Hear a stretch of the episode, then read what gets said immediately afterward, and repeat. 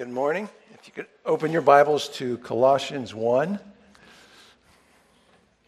You know, it's great to have part of your sermon preached during worship and from the prophecy mic.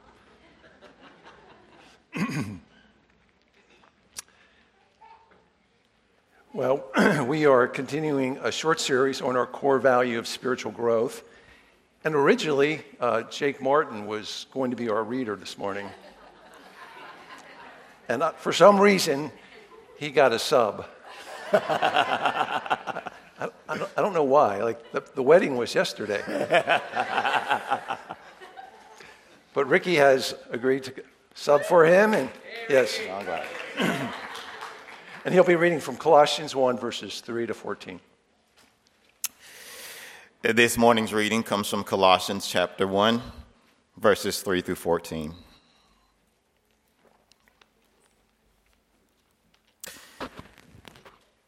We always thank God, the Father of our Lord Jesus Christ, when we pray for you. Since we heard of your faith in Christ Jesus and of the love that you have for all the saints, because of the hope laid up for you in heaven. Of this you have heard before in the word of the truth, the gospel, which has come to you, as indeed in the whole world it is bearing fruit and increasing. As it also does among you since the day you heard it and understood the grace of God in truth just as you learned it from Epaphras, our beloved fellow servant. He is a faithful minister of Christ on your behalf and has made known to us your love in the Spirit. And so, from the day we heard, we have not ceased to pray for you, asking that you may be filled with the knowledge of His will and all spiritual wisdom and understanding, so as to walk in a manner worthy of the Lord, fully pleasing to Him bearing fruit in every good work and increasing in the knowledge of God. May you be strengthened with all power according to his glorious might, for all endurance and patience with joy, giving thanks to the Father who has qualified you to share in the inheritance of the saints in light. He has delivered us from the domain of darkness and transferred us to the kingdom of his beloved Son, in whom we have redemption the forgiveness of sins. This is the word of the Lord. Thank you, Ricky. Well, here at Cornerstone, we have four core values doctrine, spirit filled, relationships, and spiritual growth.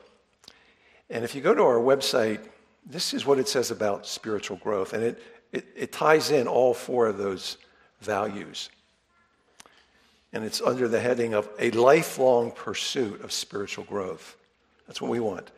Spiritual growth is the result of being rooted in doctrine, empowered by the Spirit, and committed to relationships.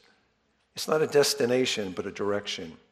It means growing in our love for God, for one another, and for our neighbors, next door and across the globe. We desire to see all people grow, whether they have yet to become Christians or new in their faith or seasoned saints. Spiritual growth doesn't stop with us, but results in a vibrant church ministering in the community, freely sharing the gospel of Jesus Christ, and seeking to plant churches throughout the world as part of the Great Commission. And one of the things that we want to keep in mind and keep in front of us today in regards to spiritual growth is that it doesn't mean just an accumulation of knowledge about God. Now, knowledge is important, but knowledge by itself doesn't necessarily lead to fruitfulness. It doesn't necessarily lead to a changed life which reflects Jesus Christ. And that's really uh, true fruitfulness, right? When Christ is formed in us and grows in us. Um, and that's what we're after a fruitful life. We're after what Jesus told the disciples in John 15. He said, by this my Father is glorified, that you bear much fruit and so prove to be my disciples. So we want fruit that glorifies the Lord. But how does the process of living fruitful Christian lives, how does that come about?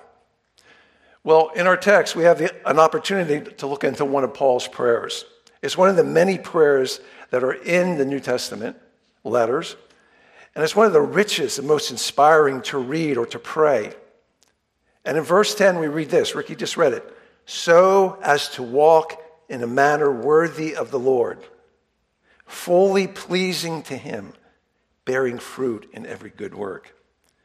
And I believe that as we look at this passage this morning, we'll find that bearing fruit in every good work results from living God centered lives. It results from living God centered lives. If we live man centered lives or me centered lives, we will lack true fruit. We'll have little fruit that glorifies God. But if our lives are centered on one, pleasing God, on doing His will, on living a life worthy of Him, we will bear God honoring fruit that glorifies Him and it's a blessing to us. Then that, that may seem daunting, right? Um, but we can be encouraged by the fact that Paul prayed for that. That's where it begins. That's where uh, that type of pleasing life and God glorifying fruit comes for. It comes as we pray for it. That's, uh, we're, we're going to be teaching from a prayer, basically. So obviously, we need God's help in this. So let's begin with prayer. Lord, I do thank you for this church, and I thank you for the fruitfulness that has been here for 30 years in, in little and big ways. And we thank you for that. And Lord, we, we want to continue to grow, and we want to continue to bear fruit the fruit of Christ being formed in our lives, the fruit of you being glorified through that fruit, and the fruit of Christ centered ministry to other people, to other Christians and to non Christians, Lord. Father, we do pray for Jake and Julia this morning. Lord, thank you for their wedding. We pray that you bless their marriage, bless their honeymoon. Uh, thank you for doing that. Thank you for everyone who served at the wedding, and what a wonderful time it was. Lord, we lift these things up to you in Jesus' name. Amen. Well, the Bible is full of farming analogies, and there's one found in 2 Kings that I want us to keep in mind throughout this, this, this message. Um, it says, And the surviving remnant of the house of Judah shall again take root downward and bear fruit upward. It will take root downward and bear fruit upward. And that's how, that's how true um, fruit grows. We must be firmly rooted. So there are four ways, my four points, that we can have our spiritual roots go down deep into the rich soil of God and of His grace and of His truth. And so, one question you, you can be asking yourself Am I rooted in these truths? So, here they are. Point one would be rooted in doing the will of God. Second one is rooted in a knowledge of God. Third one is rooted in the gospel of grace and rooted in the love and power of the Holy Spirit. So these are four ways of having our lives centered around God, and they'll help us to bear fruit in two areas. One is God working fruit in us, right? Christ being more formed in us, but also working through us. He wants to minister to other people through his people, to bear fruit that way both to the Christian and to the non Christian. And here's the good news God works in us, and He works through us, and He works despite us. You know, we're all He has to work with, right? So God, God is used to working through weak and sinful people. But remember His agenda. His agenda in our lives is our spiritual growth and fruitfulness. And we, we can't cause uh, spiritual growth, but we can plant and water the seeds of God's grace from which God will work. And there's, there's some mystery in that. Here, here's another um, farming analogy in, in Mark 4. It talks about this mystery involved in the process of growing spiritually. And here it's actually talking about the gospel, and the, and the, which is the good news of the kingdom of God. And he said, The kingdom of God is as if a man should scatter seed on the ground. He sleeps and rises night and day, and the seed sprouts and grows. He knows not how. You know, but that doesn't mean that we don't work. You know, Daniel mentioned last week that becoming fruitful requires effort on our part. And even though the farmer doesn't really understand the mystery of how growth occurs, and that he doesn't really cause it to grow, he's still working hard. You know, farmers are some of the hardest workers out there, right? But at the end of the day, it is God who brings about the growth. And so it's true in our lives. We work hard, we trust God, but He is the one who brings about the growth, the growth and the fruit. Now, this passage and this prayer are so chock full of spiritual truths that when you're praying it for yourself or for someone else, or maybe you're just reading the passage, sometimes you just have to stop and take a breath. Because it's, it's full of these amazing riches that are in it. And we see that in verses 9 and 10. Paul tells the church at Colossae that we have not ceased to pray for you, asking that. And at this point, you know, if you're reading this passage, you should be leaning over, listening, right? What is Paul going to pray for? Because these aren't just prayers like you and I pray, these are spirit inspired prayers. They're prayers of heaven. If you were to ask the Lord, Lord, give me a prayer to pray that I could pray regularly. well, they're right here. Paul was praying one, and it's rich and deep. And there are three phrases that lead up to bearing fruit in every good work that are included in Paul's prayer. So here they are. The first one, that we may be filled with the knowledge of his will in all spiritual wisdom and understanding. Secondly, so as to walk in a manner worthy of the Lord. And, th- and third, fully pleasing to him. So, in this fir- first part of uh, Paul's prayer, he's praying that the Colossians would grow knowing, in, know, in knowing and doing God's will, which is reflected in living in a way that is worthy of the Lord and pleasing to Him. And these three things, these three things are all connected to bearing fruit in every good work. So, seeking to live for God's glory rather than our own is what we as Christians are called to do. You know, fruitfulness, it comes from a kingdom orientation, a lifestyle of seeking to please God by doing His will. So, what insight does our text give us about being rooted in God's will? Well, his prayer is that they would grow in the knowledge of God's will, that they would have wisdom and understanding concerning it.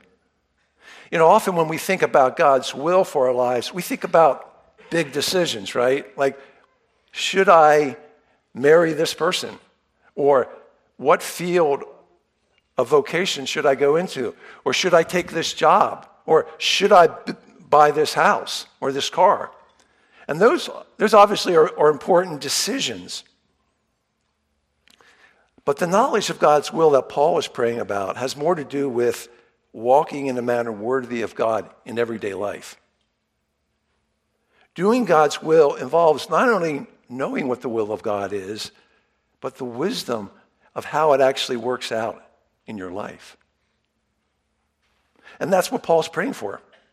So, for instance, you know, how should I parent my children? Right? Especially during maybe challenging seasons, or maybe you have a challenging child. Or maybe some of the teenagers are out there saying, What about a challenging parent? Or, you know, God calls us to be people of honesty and integrity. You know, Matt spoke from Psalm 51 today about that, desiring truth in the innermost being. What should that look like at work and in my personal life, especially in gray areas, right? I mean, the black and white areas are somewhat simple, but it's those gray areas of life that we need God's will, we need His wisdom. How do I work for or work with a difficult person? I know that none of you have difficult bosses, right? Or how do I share the message of Jesus Christ with my friend? We, we need, we, we kind of know what the will of God is, but how does it actually get worked out in our lives? We need wisdom. And I think it's encouraging that, that Paul's telling us that we can grow in a knowledge of his will, in all spiritual wisdom and understanding. And one of the ways that we do that is, is to pray, as Paul did in this prayer, to be filled with that. So that should be a regular prayer of ours. You know, sp- spoiler alert, like ap- the app- part of the application of this message is in prayer, right? We're teaching from a prayer. But that should be combined with a habit of being in God's Word on a regular basis. You know, last week our, our text was John 15, and Jesus said, If my Word abides in you.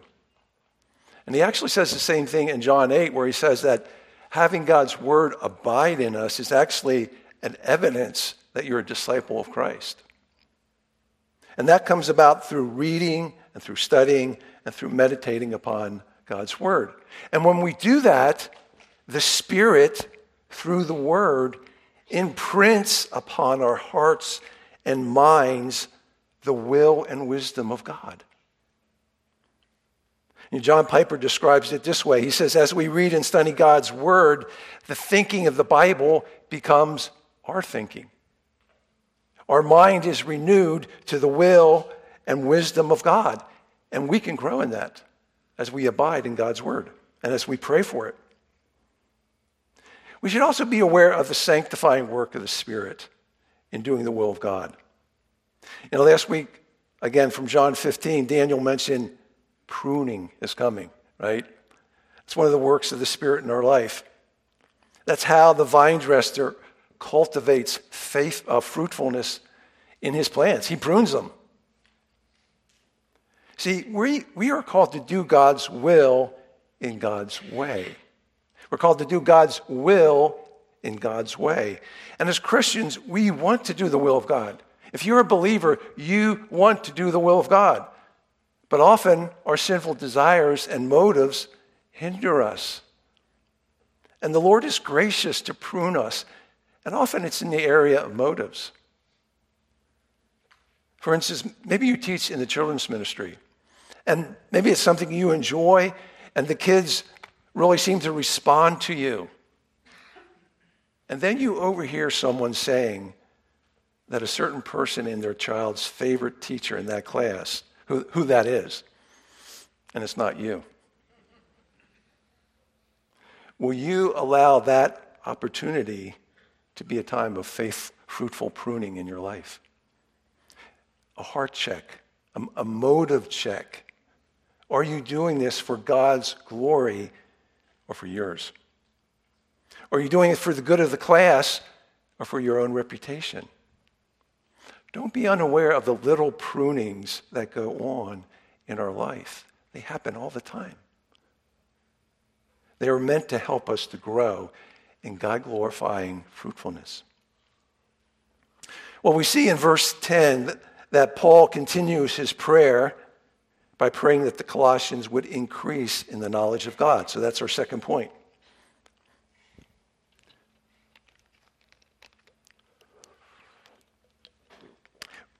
Fruitfulness comes out of a right knowledge of God and a personal knowledge of God.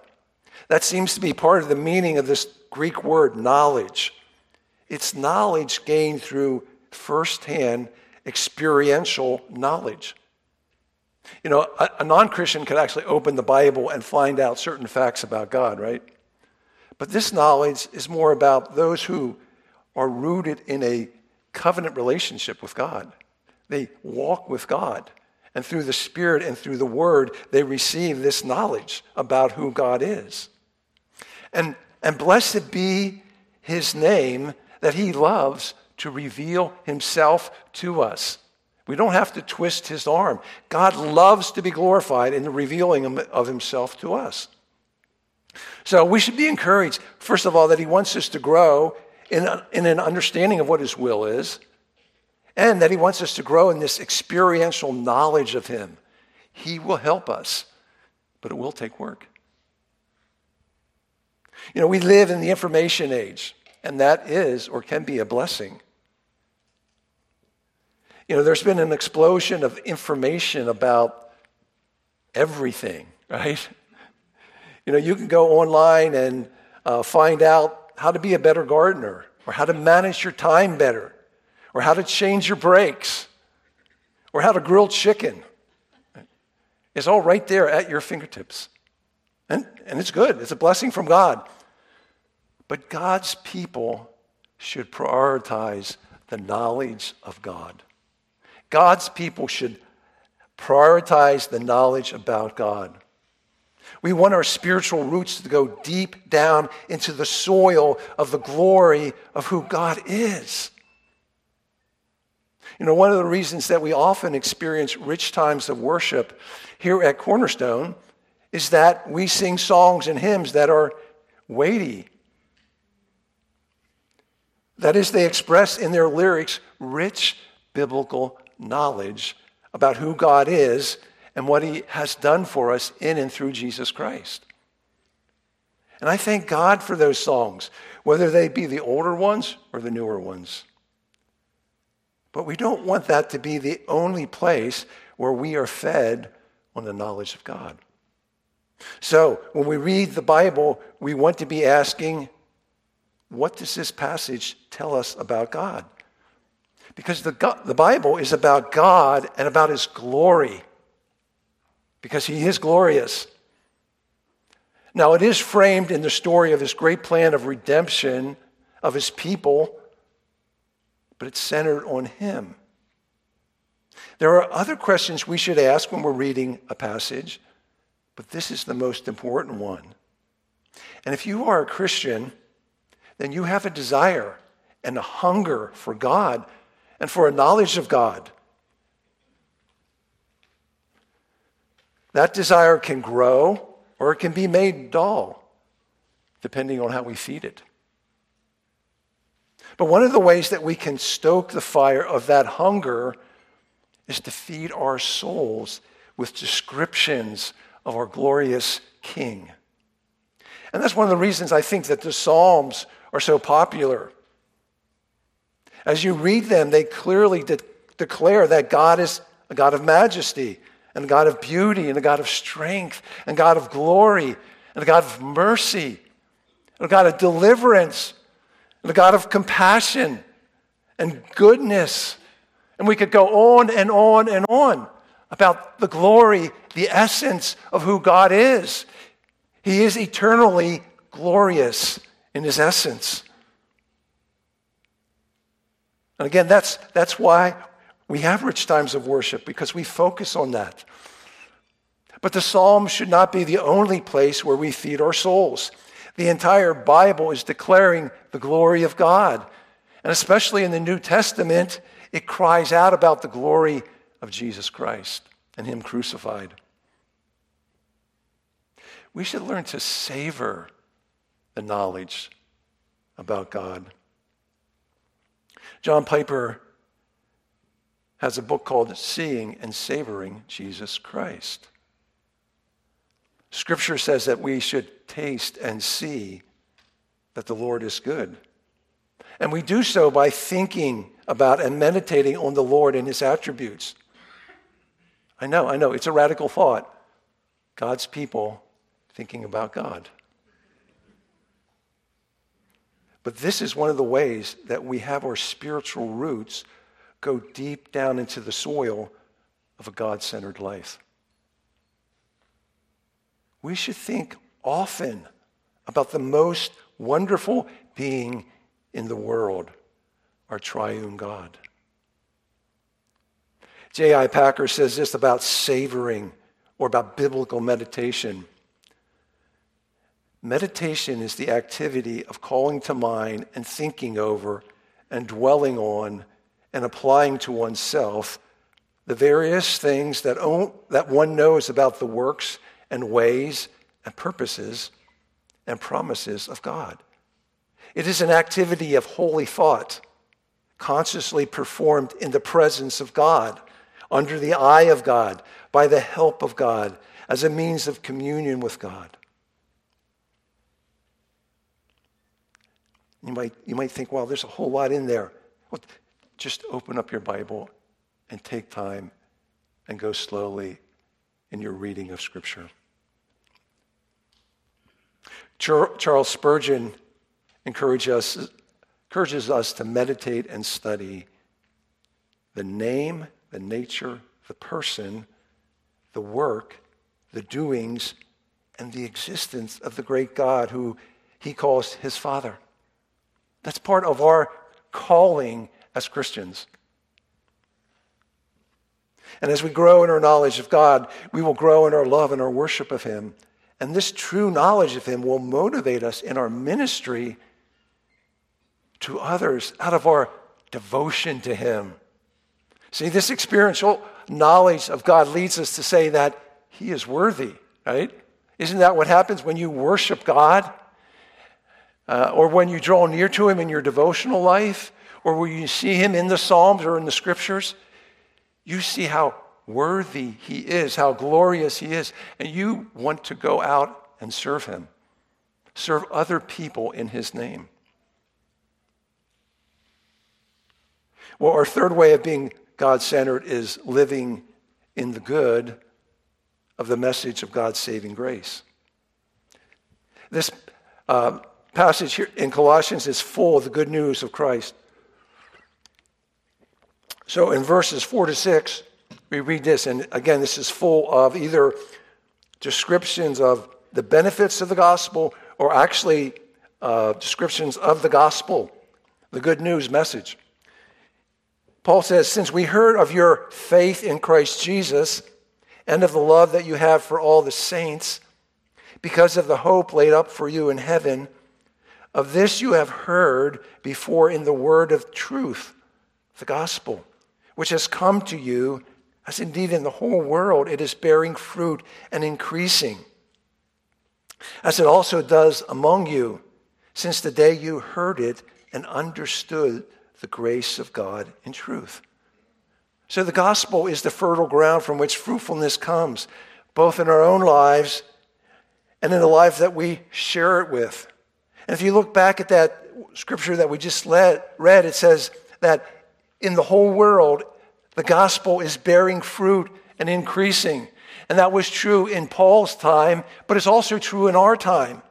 You know, I pulled up a article from Newsweek yesterday Newsweek is a liberal, secular magazine, but they had an article about Christianity in Iran.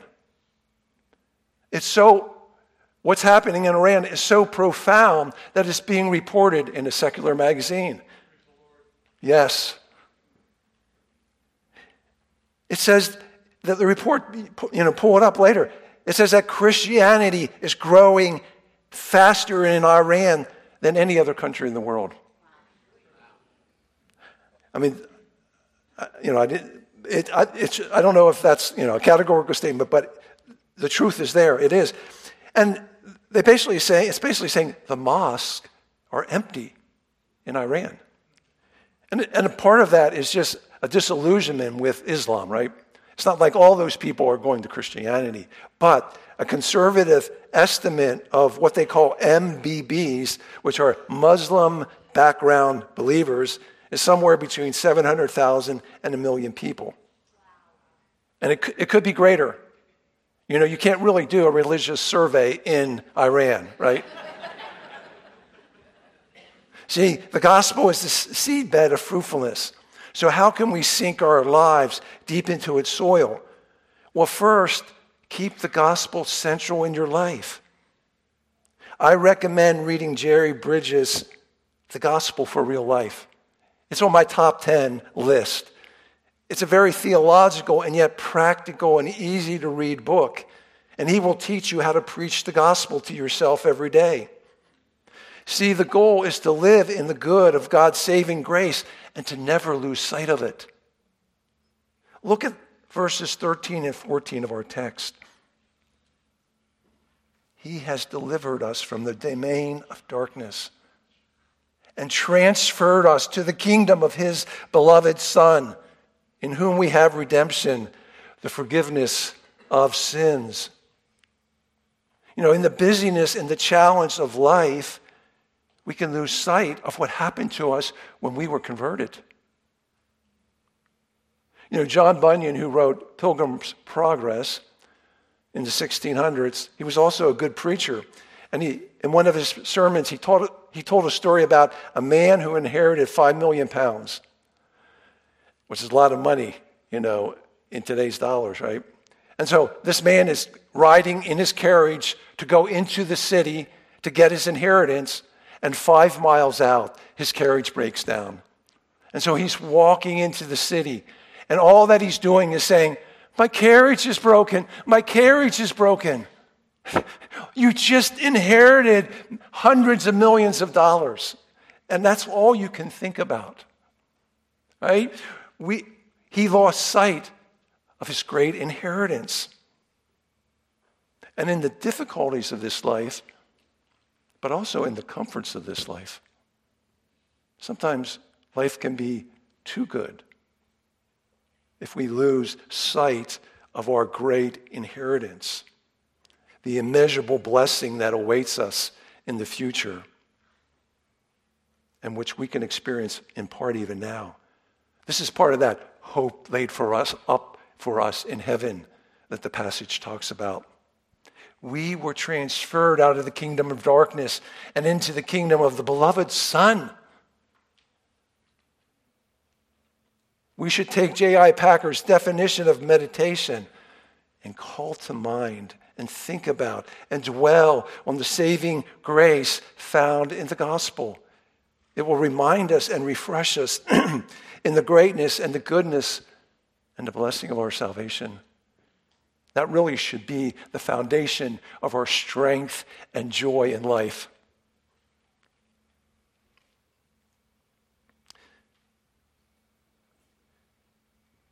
The joy and peace that results from being rooted in the gospel will bear fruit in us as well as be an opportunity to be. I'm sorry, let me take a step back. Living in the good of the gospel will liberate us to, to live in the acceptance of God despite our failings and our, and our battle against sin. You know, Jerry Bridges, in his book, says the gospel rescues Christians from living a life of quiet desperation. That is the desperation that comes from a failure to grasp the forgiveness and acceptance that we have in Christ. God's will is not for you to be a person of quiet desperation, but to be a person of joy and peace and strength because you're living in the goodness of the gospel. We want to be like the prodigal son, not the, the elder brother, right? The elder brother tried to earn his salvation. The prodigal son was aware of the mercy and grace given to him, and we should live in the good, good of that. And sometimes we can get discouraged because we share the gospel with others, and it doesn't seem to affect them, or maybe it does not, it does, but not to the point of conversion. Well, take heart that there is power in the gospel seed, in the gospel message, and that we don't always see what is going on in a person's heart. I know that from my own testimony. You know, I heard the gospel message from my brother when I was a senior in high school, and I was convicted right away, but I did not yield my life to Christ. Three years later, I did. But in the meantime, God sent many people into my life, many Christians, and through their lives and their words, I was brought to faith. Paul says in 1 Corinthians 3 I planted, Apollos water, but God gave the growth. So do not be discouraged about planting and watering the gospel seed in the people's lives. This doesn't mean that we shouldn't seek to be better or bolder witnesses for Christ, but at the end of the day, our faith should rest in the power of the gospel and the power of the Holy Spirit. And that takes us to our last point. We need to be rooted in the love and power of the Spirit. I was talking with someone who had recently started to attend here at, at the church in the last year or so, and they made this comment to me. It wasn't, it wasn't a negative con- comment, it was, it was positive. They said about our church, he said, You all talk about the Holy Spirit a lot. And I was thinking, We do? and now I hope that his observation is correct because we are a Trinitarian church. We love and worship and adore the Father and the Son and the Holy Spirit. In fact, the name of our denomination is Trinity Fellowship Churches. We need the power and presence of the Holy Spirit in our lives if we want to grow spiritually and be fruitful in ministry. The Spirit is so involved in the new covenant that Christ brought about by his death and his resurrection that it says in Romans, it says, we serve God in the new way of the Spirit. Did you ever notice that all the things we're called to do as New Testament believers are to be done in the Spirit? We're to worship in the Spirit, pray in the Spirit, be filled with the Spirit. We're to put to death the deeds of the flesh by the Spirit. We're called to walk in Spirit, to be full of the Spirit, to keep step with the Spirit. Now, that can be overwhelming and intimidating if we don't think biblically. So, what can give us confidence to be able to do those things? Well, one is the truth that if you are a Christian, you have the Holy Spirit. Don't overlook that. Put your confidence in the truth that the Spirit dwells within you. The call of the Christian life is based on that.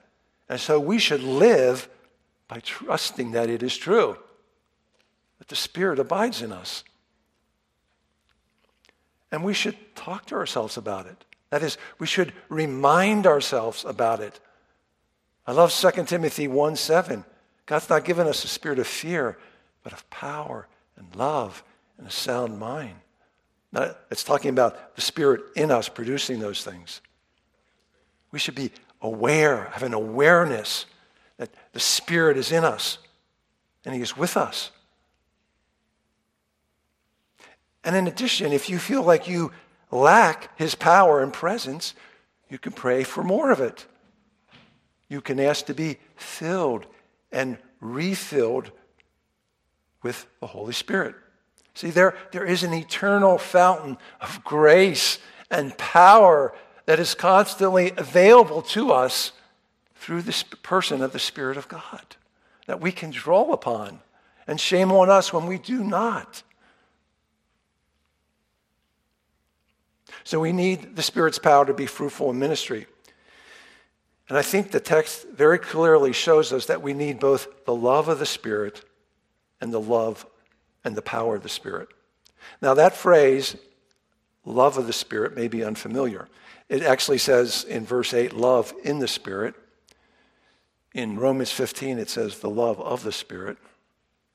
I think, I think it's the same thing. It's the love that comes from the Spirit of God in us. But often, you know, often we think of the love of the Father or the love of Christ, but this is the love of the Spirit. And um, in verse 8, we see that this love in the Spirit was a characteristic of the church in Colossae. And we also see in verse 4 that love for other Christians was attributed to them as an evidence of their conversion. See, the church in Colossae was experiencing fruitful ministry because they were bearing the fruit of love. You want to be a fruitful person? Be a person who cultivates love. Tryon Edwards was a 19th century theologian and minister and probably more important, he was the great grandson of Jonathan Edwards. And in the introduction of the, I guess, the modern version of Jonathan Edwards' book entitled Charity and Its Fruit, which is a great book, Tryon Edwards writes this Love is the first outgoing of the renewed soul to God. We loved him. We love him because he first loved us. It is the sure evidence of a saving work of grace in the soul The fruit of the Spirit is love. It lies at the foundation of Christian character. We are rooted and grounded in love. Love is the fulfilling of the law. That by which they became like their Father in heaven and fitted for his presence. For God is love, and heaven is a world of love. If you want to grow and be fruitful in ministry, then cultivate the attributes of love and the fruit of the Holy Spirit. So that would be 1 Corinthians 13, 4 to 7, and Galatians 5, 22 and 23. Examine your heart in light of those verses, and let God's word prune your heart and your life. So we, we actually participate and cooperate with the pruning of our heart. Know, we can wait till God comes and does that, right? I don't, I don't recommend that. We can actually participate in it by being in His Word, allowing His Word to prune us. Husbands and fathers, do you want to grow in leading your households and being fruitful in your household? Then cultivate this ministry of love, the attributes of love, and the fruit of the Spirit. You know, one of the elders' goals for this short series is for us to see that spiritual growth leads to the fruit of service to God and to others. And when you examine the characteristics of love and the fruit of the Spirit, you will find that they have a common attribute of being oriented towards others and not oneself. Love is kind. Love is patient. Love is gentle. Love thinks the best of others. Those can't be cultivated in the selfish soil of self love. And a spirit filled lifestyle is grounded in an orientation towards others towards God and towards other people. Our text also mentions the power of the Spirit in verse 11. And oftentimes, you know, we think about the power of the, of the Spirit, right? Just some big manifestation outward. But no, he's, he's talking about the inward power of the Spirit. We see in verses 11 and 12 being strengthened with all power according to his glorious might for all endurance and patience with joy, giving thanks to the Father. See, we desperately need this power, this strength, and might in our hearts to live and be fruitful as Christians. Paul refers to this, this power again in, in Ephesians 3, and he uses the same Greek word, dunamis. He says, according to the riches of God's glory, Paul prays that he may grant you to be strengthened with power through his spirit in your inner being. Don't you want that? Don't you want to be strengthened with power through his spirit in your inner being so that Christ may dwell in your hearts through faith that you being or being rooted and grounded in love. See, spiritual growth and fruitfulness come from being strengthened in our inner person, in our soul, in our heart. It's a strength that comes from Christ dwelling within us by his word and by his spirit. It's really the, it's really the true strength of the believer. Paul says this in, in, Paul says it in this way at the end of Colossians 1. He says, Christ within us, the hope of glory. This is true spiritual strength and fruitfulness, being rooted in Jesus Christ and love. See, we're, we're weak in ourselves, and we will always be weak in ourselves. But if we are rooted in Christ and his love and his power, we can live in God glorifying ways because this is our anchor and our refuge and our great strength. And we should put our faith and our confidence in it that Christ is in us. And I believe that part of the work of God, part of the work of the Spirit in our lives, especially in sanctification, is to strip away the things that we draw strength from, or we take refuge in, or that we take comfort from that aren't connected to Christ. Part of his work is to strip those things away. Some of you are weak and discouraged and weary because you're relying on other things and not on the indwelling Christ. He is our anchor. He is our spiritual strength. If that is you, cooperate with the work of God as He weans you from those things and hold fast to Christ alone. Well, in closing, I want to mention a few ways that I think uh, that we can apply this teaching. And before we do, I want to look at a quote from Nido Qubein, who's actually the president of High Point University here in North Carolina. And he said an interesting quote. He said, One of the great reasons people cannot mobilize themselves is that they tried to accomplish great things. Most worthwhile achievements are the result of many little things done in a single direction. So that's encouraging to me. It's just a reminder that as we think about these applications, that they will bear fruit in our lives when we build small but consistent habits into our life. If you're faithful in doing them, you will be fruitful in your life. See, there's power in being faithful in little things that you do consistently. And when it comes to spiritual growth, we need to be intentional. So here, I have four quick steps, four quick, um, hopefully helps. The first is prayer. our, our text is a prayer, right? So, based on the things we discussed, things that are in this passage, one, we should pray the prayers of the epistles. You know, there, uh, there, there are many of them. The major ones are Ephesians 1, Ephesians 3, Philippians 1, Colossians 1. You know, my friend Dave Burnett, I think he prays Colossians 1 every day for his family. If you're going to pick one prayer to pray, it's a pretty good one. It's so rich, has so much in it. Do you want to know how to pray for your children? Pray these prayers. Yeah, you can pray for other things, but again, these are the prayers of heaven. These are the, the most important things in life that we should be praying for. So pray the prayers of the epistles. Secondly, pray that you might know God's will and know God better. There's actually in Ephesians 1, which is one of those prayer, in verse 17, he's, Paul prays this. He says, I pray that, the, that God will give you a spirit of wisdom.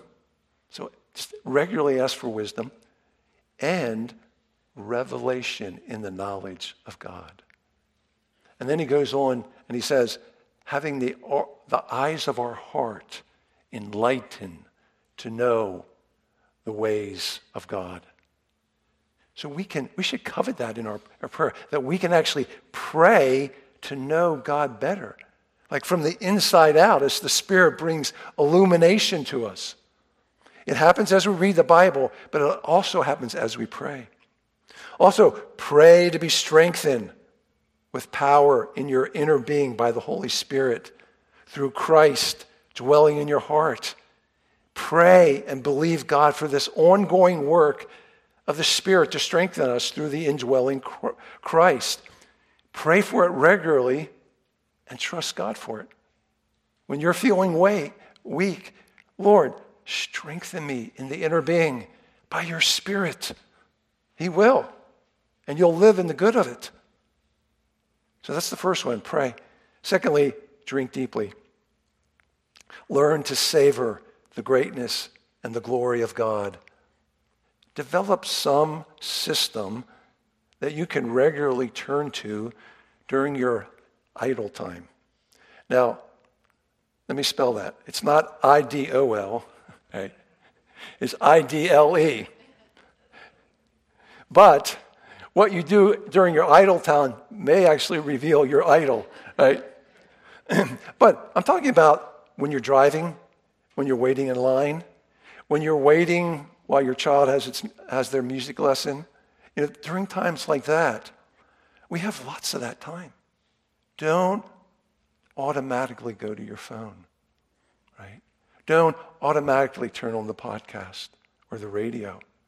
I'm not saying those things are bad, I do them, but have a habit that you learn to fill your mind with great thoughts of God. And that there's two steps to that. First of all, you can do the old-fashioned way, write it down on an index card. You know, a verse about God or just an, just have an attribute that you're dwelling on.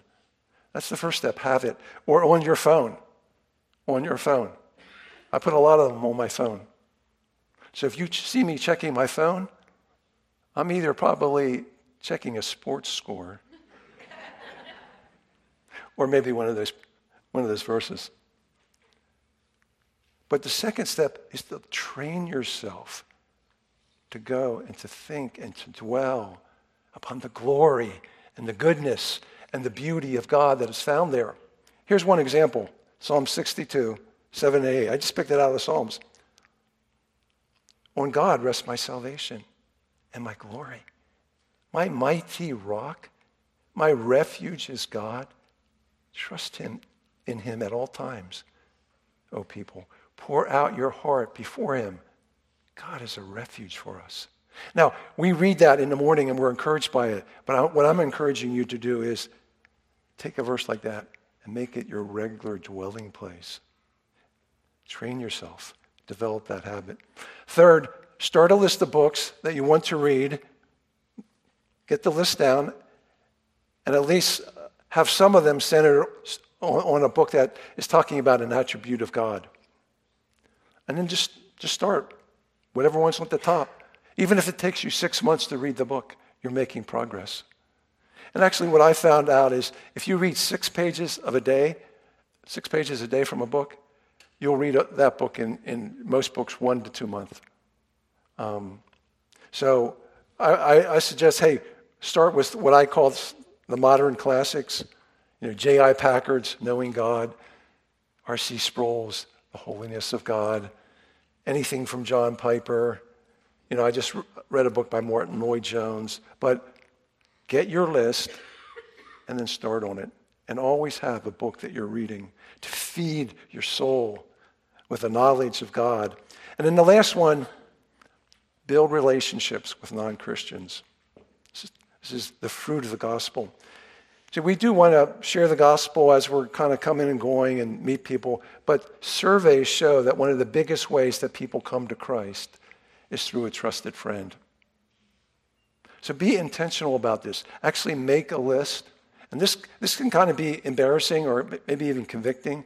Like, you list how many non Christians do I really have a relationship with? But make that list, whether it's big or small, and then be intentional on developing a relationship with them. Uh, and go out to, I like, I just go out to lunch with them. Um, and you know, I'm not, I'm not very good at, um, if I have 30 seconds to share the gospel with a stranger, I, am just not very good at that, right? You know, if, if you're Martha Bastic or you're Katrina Walker, right? They're, they're two of our evangelists. Like, they're very good at that. But what I found is you go to lunch with somebody and you enter into their life, you will end up talking about spiritual things, things that really matter. And, and if you do that, just Little things, do that once a month. And you do that faithfully and consistently. In one year, you've had tremendous impact in the lives of people. Let's pray.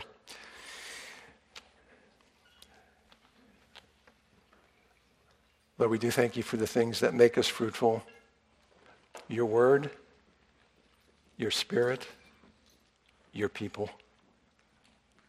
Lord, as a community of faith, let us encourage one another to grow so that in our lives and through our lives, you are glorified. Amen.